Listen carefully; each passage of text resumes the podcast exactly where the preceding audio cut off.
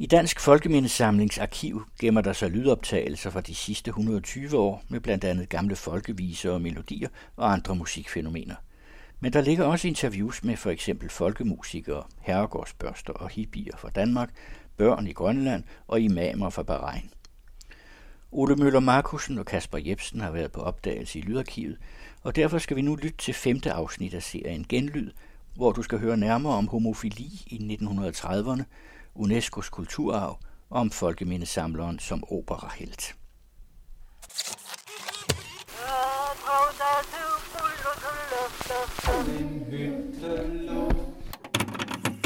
Jeg den aften i sommerdag.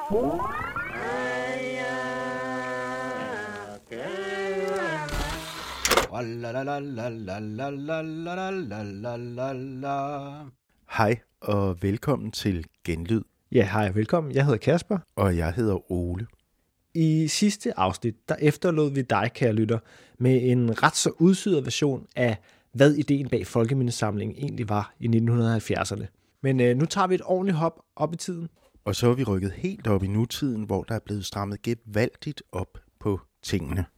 Ja, i det her afsnit, som er seriens sidste, der skal vi selvfølgelig høre om den nyeste lyd fra arkivet, selvom det hele selvfølgelig er lidt kringlet. Og så har vi en afstikker til Grønland, hvor Dansk Folkemindesamling er involveret i FN's arbejde med immateriel kulturarv. Og så skal vi også nørde med, hvordan lydarkivet stadig kan give inspiration til kunstnerisk udfoldelse.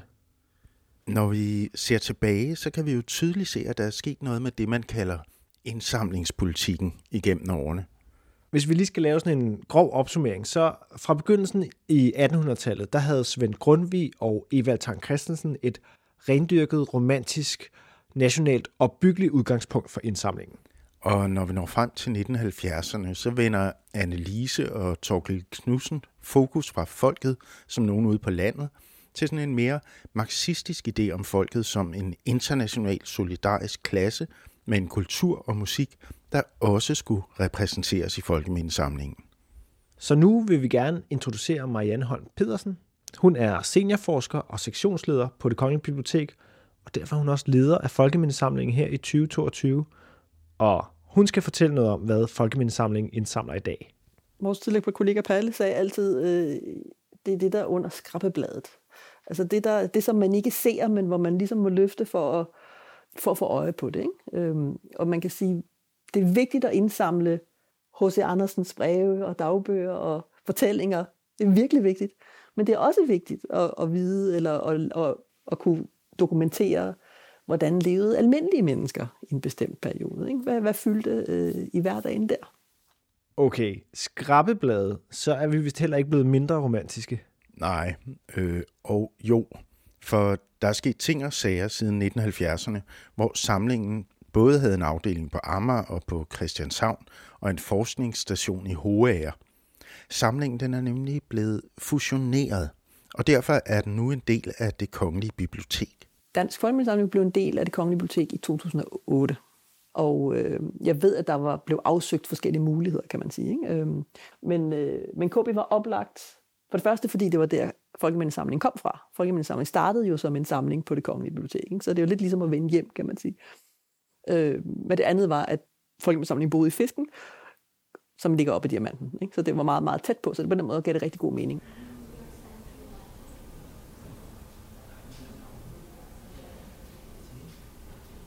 Og nu sidder vi altså så inde på det kongelige bibliotek på Slotsholmen, inde i den sorte diamant. Det er 2022, og New Public Management og evidensbasering af stort set alle offentlige aktiviteter har rådet i flere årtier. Anders Fogh har renset alle statslige smagsdommer ud. Og vi sidder lige neden for den administrative læsesal, hvor embedspersonerne inden for Christiansborg kan sidde og læse alle de officielle mødereferater og beslutninger og love og lovforslag og budgetter og dekreter osv. Men der findes heldigvis stadigvæk en folkemindesamling, der tager sig af sange og myter, eventyr og dagliglivets kultur. Ja, og det er jo ikke lige det, man finder op hos embedspersonerne på den administrative læsesal. Hernede finder man de ting, der ikke sætter sig arkivale spor, som man siger på folkemindesamlingen. Og det er jo ikke rigtigt en del af den officielle Danmarks historie. Nej, måske er det sådan en slags Danmarks røverhistorie. Ja, det er lige det. Hvad er det egentlig, Folkemindesamlingen skal samle ind i det 21. århundrede? På den ene side, så er Folkemindesamlingens indsamling i dag jo defineret af det kongelige biblioteks generelle indsamlingspolitik. Ikke? Det skal være at komme fra Danmark, eller have tilknytning til Danmark, og det skal have øh, historisk, kulturel, forskningsmæssigt osv. værdi, øh, eller have national betydning. Det særlige ved Folkemindesamlingen, det er jo i høj grad, at vi selv skal skabe vores materiale. Dagliglivskultur eksisterer jo ikke altid i fysisk form. Det er noget, vi må ud og tale med folk om, eller ud og, og, og filme, eller tage billeder af, eller observere på anden vis. Og det kræver en særlig tilgang. Og vi gør det på to måder, kan man sige. Vi, gør, vi har den passive indsamling. Passiv indsamling vil sige, at øh, vi modtager donationer fra andre, for eksempel. Ikke? Det er andre, der, der, der sætter vores indsamling i gang. Du går på øh, loftet og finder øh, din bedstemors dagbog øh, fra 20 år, og tænker, det kunne være relevant for folkemindesamlingen, eller en musiketnolog vil gerne aflevere sit materiale, eller der kan være forskellige folk, som tænker, det jeg har her, det er relevant for folkemindesamlingen. Den anden type indsamling er den aktive indsamling. Det er den, vi selv initierer, hvor vi siger, det her, det vil vi gerne dokumentere, det mener vi er vigtigt at få ind i vores arkiv. Den passive giver os adgang til, at du ved, der er noget derude, der er vigtigt, som du synes, vi skal have. Men samtidig, så hvis vi kun får det, som folk sender til os, så kunne det også tænkes, at, at det primært følger, hvad, hvad der allerede er, kan man sige. Ikke? Fordi folk har en idé om, hvad er folkemindesamlingen.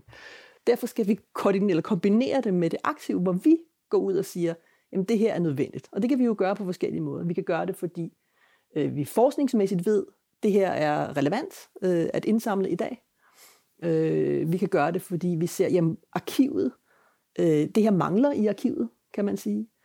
Eller vi kan gøre det øh, øh, for eksempel ved, at vi har et ansvar for at forvalte UNESCO-konventionen, og så siger vi, jamen der er noget her omkring immateriel kulturarv, som vi også gerne vil have.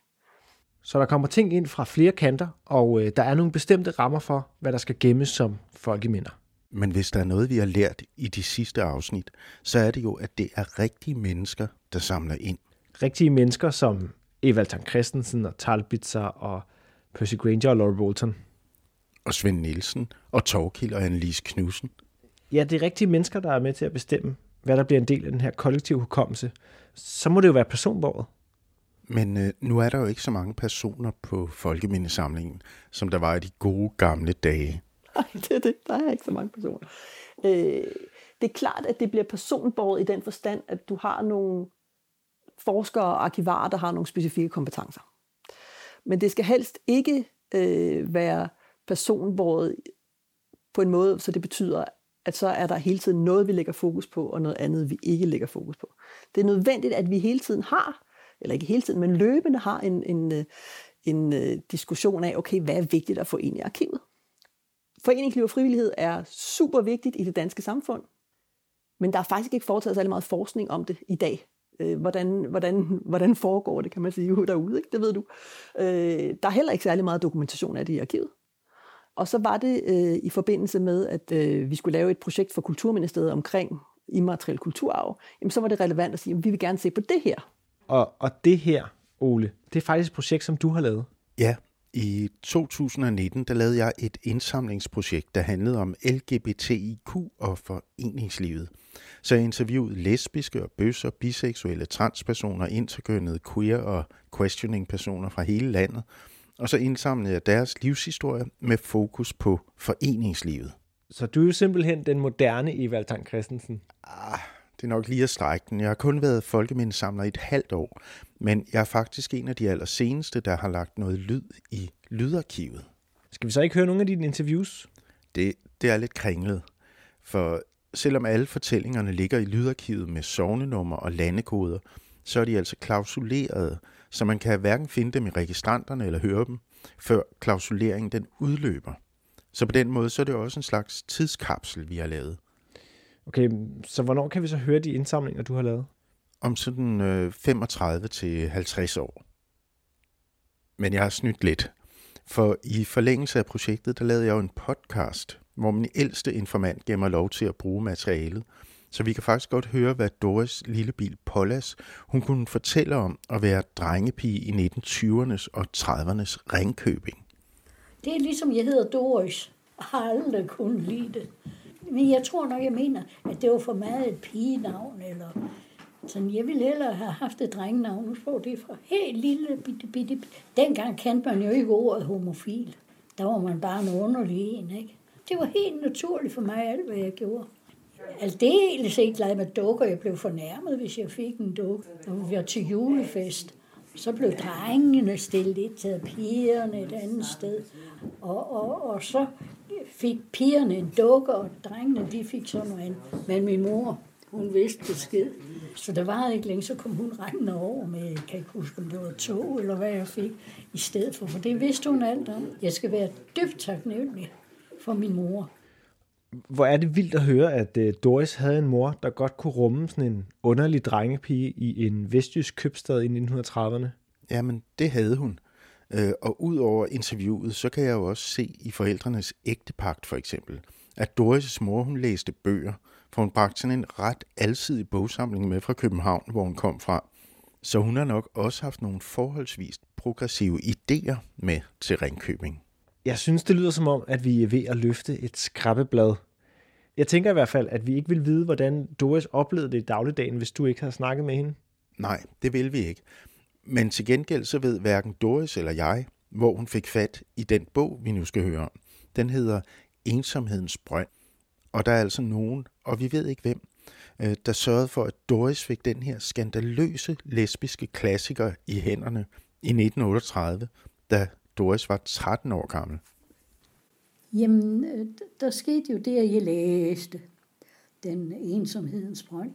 Det er meget forsigtigt skrevet. Det er ikke sådan lige på. Men det er sådan, at for min natur, jeg fangede den med det samme, hvad det drejede sig om. Og så tænkte jeg, det var da mærkeligt. Hun plejer aldrig at læse eller noget. Jeg var helt vild med den bog. Og så gjorde hun jo det, uden jeg vidste. Så læste hun den også. Og så kom hun og sagde, jamen Doris, er det da noget for dig? Sådan på en måde. Se, der var jeg ikke helt klar over det selv. Og, og hvad skulle jeg svare min mor? Jeg sagde, jamen jeg ved det ikke. Jeg ved det ikke. Øh, men jeg kan godt lide den bog. Så det var faktisk, så fik jeg et lille skub der. Den bog, den har godt nok været vigtig for Doris.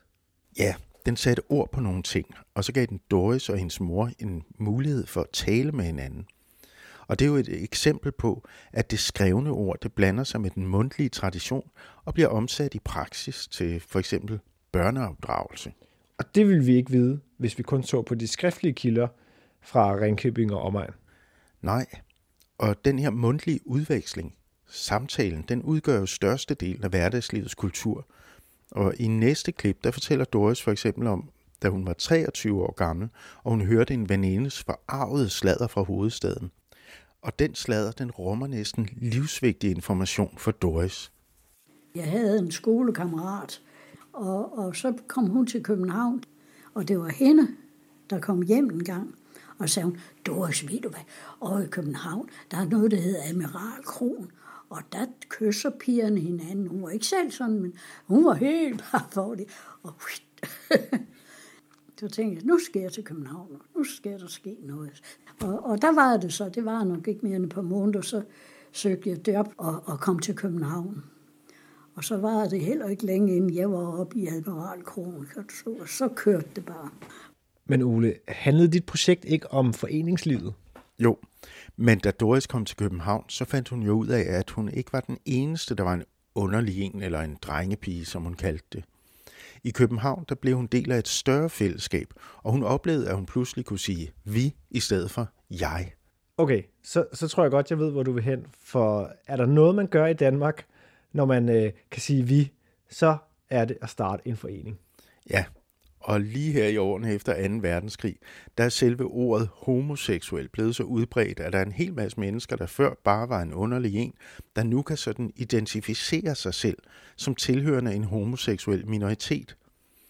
Og øh, på Sankt Hans aften i Aalborg i 1948, der var der så en ung mand, der hed Axel Lunddal Madsen, der fik ideen til at stifte en forening for homoseksuelle. Så han satte selvfølgelig også kursen mod København. Jeg kom derover i 47 og søgte job med det samme. Og, og så som sagt, så fik jeg et anonymt brev. Og det var bare, det var anonymt. Det stod bare Axel. At øh, man gerne ville invitere mig til et, et møde ude på nemlig det der Amager Hotel. For der var så en kvinde, som jeg ved, der gik ind før mig, eller var med allerede. Men da hun så trak sig, så fik jeg en henvendelse, som jeg ville være med i bestyrelsen. Og det ville jeg selvfølgelig gerne. Og sådan blev Doris så til en af grundlæggerne af forbundet af 1948. Og så var de bare alle sammen glade og i forening og kunne sige, vi er homoseksuelle. Ah, så nemt var det ikke. I dag der hedder forbundet af 1948 jo LGBT plus Danmark. Og det handler ikke kun om homoseksualitet. Og lige fra starten, der har det der med, hvad man skulle kalde tingene, været et centralt spørgsmål. Men det kan jeg huske dengang, vi havde meget diskussion om. Og jeg arbejdede med på det, at vi ville have, at det skulle hedde homofile. Og jeg sagde, at det synes for det der med homoseksuelle, det der homofile, det er sådan lidt blødere. Men det er, bliver altså også brugt i dag. Det bliver også brugt. Ja, det hedder altså stadig homofil i Norge, men efter at have interviewet folk fra 19 år op til 95 år, så kan jeg i hvert fald sige, at sproget, det er levende, og det forandrer sig. Vil man kunne sige, at en underlig drengepige i 1929, det er en genderqueer i 2019?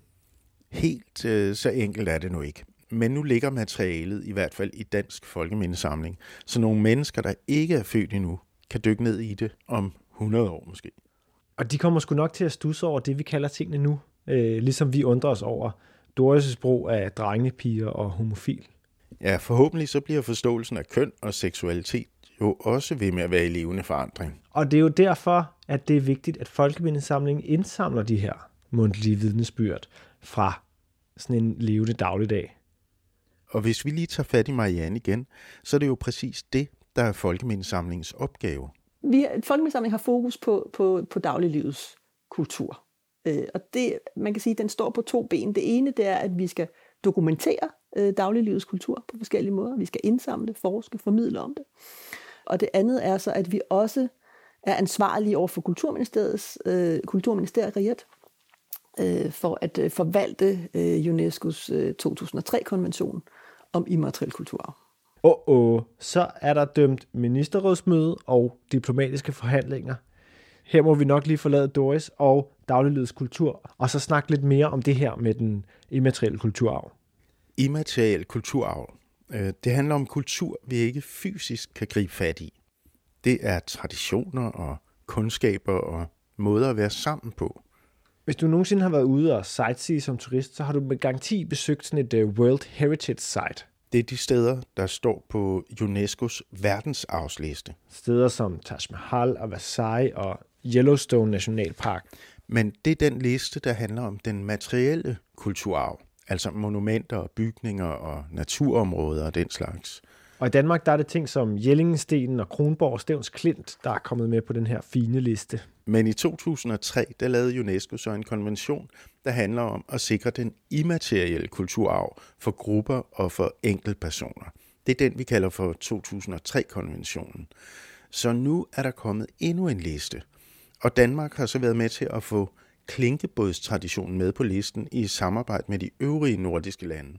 Og klinkebåde, det er sådan nogle øh, skibsskrog, der er opbygget ligesom vikingskibene. Ja, men nu skal du bare høre for det første rent danske bidrag til listen. Det stødte vi faktisk på i de allerældste optagelser fra Lydarkivet.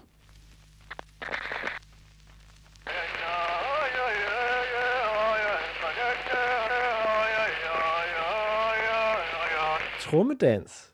Lige præcis. Så må vi nok lige en tur til Nuuk igen. Jeg hedder Kirstine Møller, og jeg er phd studerende Kirstine hun har jo allerede fortalt om trommesangen og dansen i afsnittet om Arktis. Men hun har også arbejdet med 2003-konventionen på Nationalmuseet i Grønland. Jamen altså, vi arbejder jo med 2003-konventionen, som handler om at safeguarding, eller sikring af immateriel kulturarv og der sørger vi egentlig bare for, at Grønland, eller sørger bare for, øh, at Grønland overholder den konvention i forhold til, hvordan vi skal støtte vores kulturbærere. Immateriel kultur er det, som forsvinder, når der ikke er nogen mennesker. Så det er jo ikke trummen, der er knudepunktet her. Og i virkeligheden kunne vi have taget mange andre forskellige elementer, fordi at der, at der er sådan en rig immateriel kultur her, og folk, der har arbejdet med det altid. Men man skal jo starte et sted. Og hvis vi tænker på det, vi talte om i vores afsnit om Arktis, så, så giver det jo egentlig totalt god mening, at man starter med at få trommesang og dans med på sådan en liste. Det var det med, at hele fænomenet trommesang er så meget mere end bare rammetrummen og sangen. Og så er det en fuldkommen integreret del af den grønlandske og arktiske kultur. Men så tænker jeg altså bare, at det må være ret svært at skrive sådan noget ned i en ansøgning, så det kan blive til et punkt på en liste, når det nu er så levende. Man skal jo bare i talesætte det, der bliver gjort. Og der er det jo så op til dem, der skriver det og sørger for at have det så åbent som muligt, så man netop ikke begynder at strømligne noget. Øh, det kan ikke være levende kultur eller traditioner, hvis man lige pludselig sætter det i bås. Der skal, hvad hedder det, kulturbærerne have så frie tøjler som muligt, så de kan blive ved med at arbejde og udvikle på det, som de har lyst til, hvis de har lyst til det. Så det skal være op til den enkelte kulturbærer, hvor meget de vil følge øh, deres egne, hvad kan man kalde det, regler eller, eller traditioner. Nå, så er det jo spændende at høre, hvordan de har brugt øh, Folkemindesamlingens mere end 100 år gamle optagelser, og de kopier af optagelserne, der ligger på øh, Nationalmuseet i Nuuk. Vi har lagt vægt på trommedans og sang som et levende element, så vi har kun brugt moderne lyd. Okay, så stoppede lydsporet her. Det er jo lidt skuffende, men Christine har jo ret. Man skal jo ikke stivne i sådan en mere end 100 år gammel form. Nej, og hvis det er en levende tradition, så kan jeg også godt forstå, at det ikke giver mening at bruge William Talbits og Laura Boltons gamle optagelser, hvor man hører sangen og trummen, men mangler alt det, man kan kalde for den kulturelle praksis. Men så kunne man godt lige spørge sig selv om, hvad de så skulle bruge for Dansk Folkemindesamling til. Vi, vi søger under Danmark. De forenede nationer anerkender kun nation states, øh, og derfor ikke, hvad hedder det, øh, områder med self-governance. Øh, så UN har en meget begrænset opfattelse af, hvad et land er. Øh, og, og det i sig selv er ekstremt kolonialistisk, at vi ligesom skal underlægge os deres idé om, hvad et land er. Ikke? Øh, så der er ligesom nogle kæpheste, man er nødt til at sluge undervejs. Så selvom Grønland ikke er anerkendt som nation, så er det i det mindste nu en del af den grønlandske kultur, som er anerkendt som verdenskulturarv. Og der er Dansk Folkemindesamling altså Grønlands nøgle til de forenede nationer. Men nu skal vi tilbage på lydsporet. Jeg vil altså gerne vide, hvem der bruger lydarkivet. For i Grønland har Christine altså ikke brugt lyd. Og det hænger måske også sammen med, at man skal lytte sig igennem de her 219 spolebånd, der ligger på Grønlands Nationalmuseum medmindre man altså sidder på det kongelige bibliotek i København eller Aarhus. Udfordringen med lydsamlingen er jo, at den, den er svær at komme til, kan man sige. Ikke? Øhm, og måske også svær at, at komme ind i. Altså, og, og, den er svær at orientere sig i. Ikke? Der er jo det med lyd, at man ikke bare kan kaste et blik ud over den, eller skimme det igennem og bladre i det som i en tekst. Vi kan selvfølgelig skrue op fra tempoet til ja, dobbelt hastighed, men det er sådan max. Og så er man stadig nødt til at lytte det hele igennem fra den ene ende til den anden for at fange det, der er betydningsfuldt. Og efter at have skimmet mig igennem 10.000 scannede PDF-registranter, så må jeg altså også sige, at det er ret besværligt at orientere sig i. Så hvem bruger egentlig lydsamlingen? Faktisk er der mange forskellige typer af brugere. Der er selvfølgelig forskere, øh, som arbejder med de emner, som Folkemindesamlingen dækker. Øh, der er også private brugere, altså det kan være folk, som interesserer sig for et specifikt emne, øh, typisk noget, der måske har med deres lokale område at gøre. Så har vi faktisk også besøg af, af, af, univers- af uddannelsesinstitutionerne, altså øh, fra universiteterne eller fra musikkonservatoriet eller andre. Øh, vi har også øh, folkemusikere for eksempel, øh, som gerne vil have adgang til nogle af de nodebøger, øh, som vi har, eller som, som på anden vis søger øh, materiale. Altså folk, som arbejder kan man sige, am- amatører øh, inden for et, et vist felt. Øhm, og så har vi også journalister, øh, som kontakter os, det er typisk i forbindelse med årets gang, ikke? højtiderne. Og så kontakter de os for at få noget viden. Okay, jeg er altså nødt til at bryde ind her. For er det egentlig lydarkivet, Marianne snakker om? Nej, det er det faktisk ikke. Og det gælder altså flere af dem, jeg har talt med på Folkemindesamlingen, at de glemmer lyden, og så snakker de om alle mulige andre kilder. Vi kan lige høre Karoline Nyvang, som vi talte med i sidste afsnit. Nej, og jeg glemmer hele tiden faktisk også at holde øh, snuden i sporet, fordi det handler om lyd, det her. De glemmer at tale om lyden. Og det er derfor, vi laver den her serie. Fordi vi er så glade for det her skatkammerlyd, og vi synes, det skal bruges til noget. Jamen, jeg måtte også lige stoppe Marianne og så spørge hende, om der overhovedet er nogen, der bruger lydsamlingen. Ja, det er der jo heldigvis. Øh, for eksempel så bruger du den, og du har brugt den meget intensivt. Øh, men der kommer jo også, nej, der kommer også folk, der sidder og lytter øh, på, på læsesalen. Men som nogle af, de, øh, nogle af de andre, jeg nævnte før, journalister for eksempel, har sjældent tid til at sætte sig øh, og lytte. Og den får heller ikke super meget reklame, så der kunne godt komme flere. Så hermed en opfordring til at komme ind og lytte. Men altså, summa summarum, der er stort set ikke nogen, der bruger lydarkivet. Nej, der er mange udfordringer. Først og fremmest så kræver det, at man tager sig rigtig, rigtig god tid til at lytte. Og det er altså faktisk fundet en, der har gjort. Og han er hverken forsker eller journalist eller amatør. Nej, det er endnu værre. Han er faktisk øh, kunstner. Jeg hedder Mauro Patricelli, komponist og pianist. Jeg kommer fra Italien og er selv, har selv en baggrund øh, inden for musiketnologi. Og Mauro, han har lavet en dokumentaropera.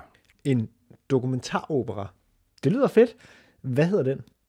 Den hedder Skattegraveren, og den handler om Evald Tang Christensens liv og virke, fordi det har fascineret Mauro lige fra den første gang, han selv besøgte Folkemindesamlingen. Ja, så først, i første omgang læste jeg om ham, endnu før øh, jeg fik lov til at lytte. Mauro han har både læst tekster og kigget på billeder, og ikke mindst lyttet i Folkemindesamlingens arkiver. Og han har brugt materialet til at skabe en opera, der handler om tab og minder og ønsket om at huske og bevare. Og han har virkelig reflekteret over, hvordan man kan bruge sådan nogle her indsamlede optagelser og optegnelser, som dem, der ligger i lydarkivet. Ja, så er der mange øh, musikere, som, som bruger folkmusikken, for eksempel symbolsk. Så det materielle øh, repræsenterer en, en næsten abstrakt idé om noget oprindeligt. En form for urmusik. Og det er også meget stærkt og effektivt. Men næsten alle romantiske eller senromantiske øh, værker kan defineres inden for den tilgang. Og det var præcis det, Percy Granger gjorde med Anne Nielsen Post i 1930'erne, da han løftede hendes øh, folkevise op i kunstmusikkens højere luftlag.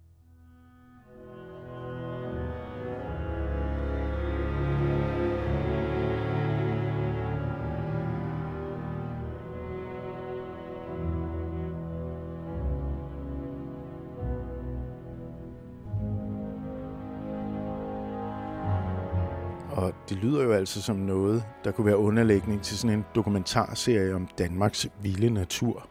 Men det er vel ikke sådan en film-soundtrack, som Mauro har lavet til sin opera i 2019? Nej, det er det ikke.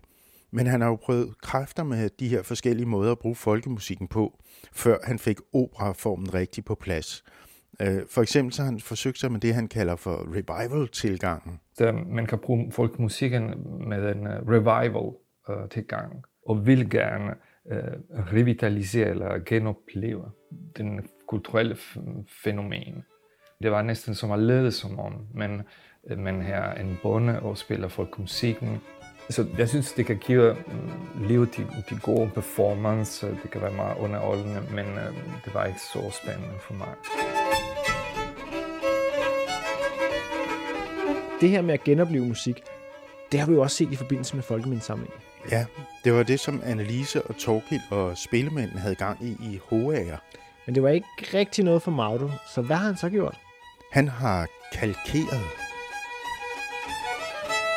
Okay.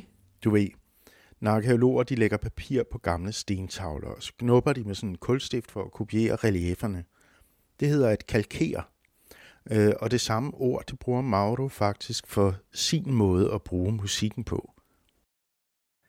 Hvis jeg til gengæld vil kalkere den, det materiale, analysere dybt materialet for at kunne forstå, hvor komplekst det er, markerer jeg med musikalske elementer, øh, rytme, rytmen og også tonen, øh, tonerne, som bevæger sig.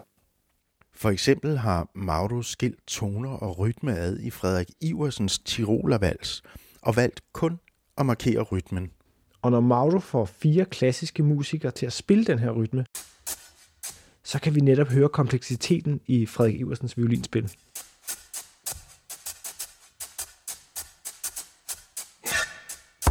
Og det bliver så til den ouverture, der åbner Skattegraveren.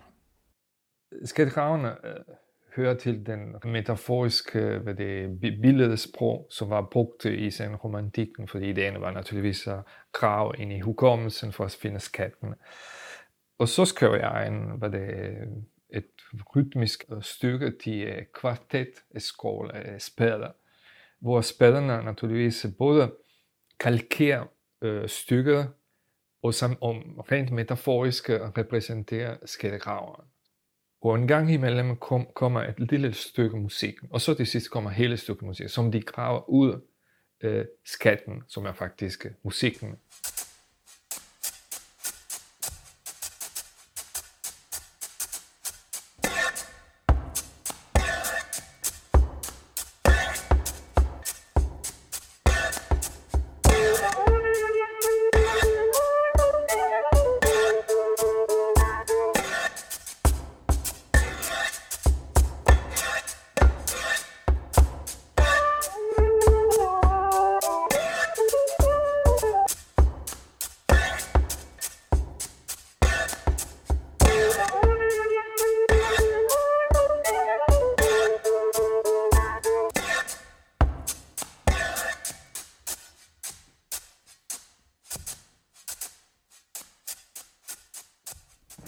Så endte vi egentlig samme sted, som vi begyndte med Evald Tang Christensens optagelser fra den jyske hede.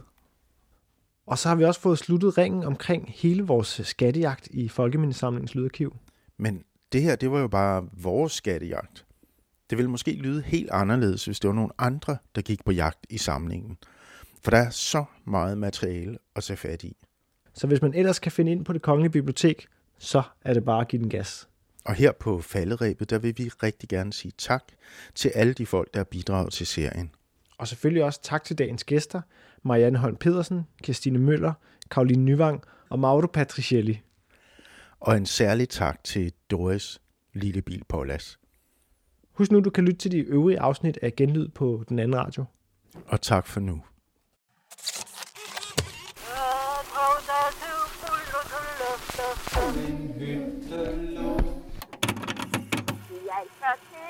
Sorterede nap, da himlen sommeldag.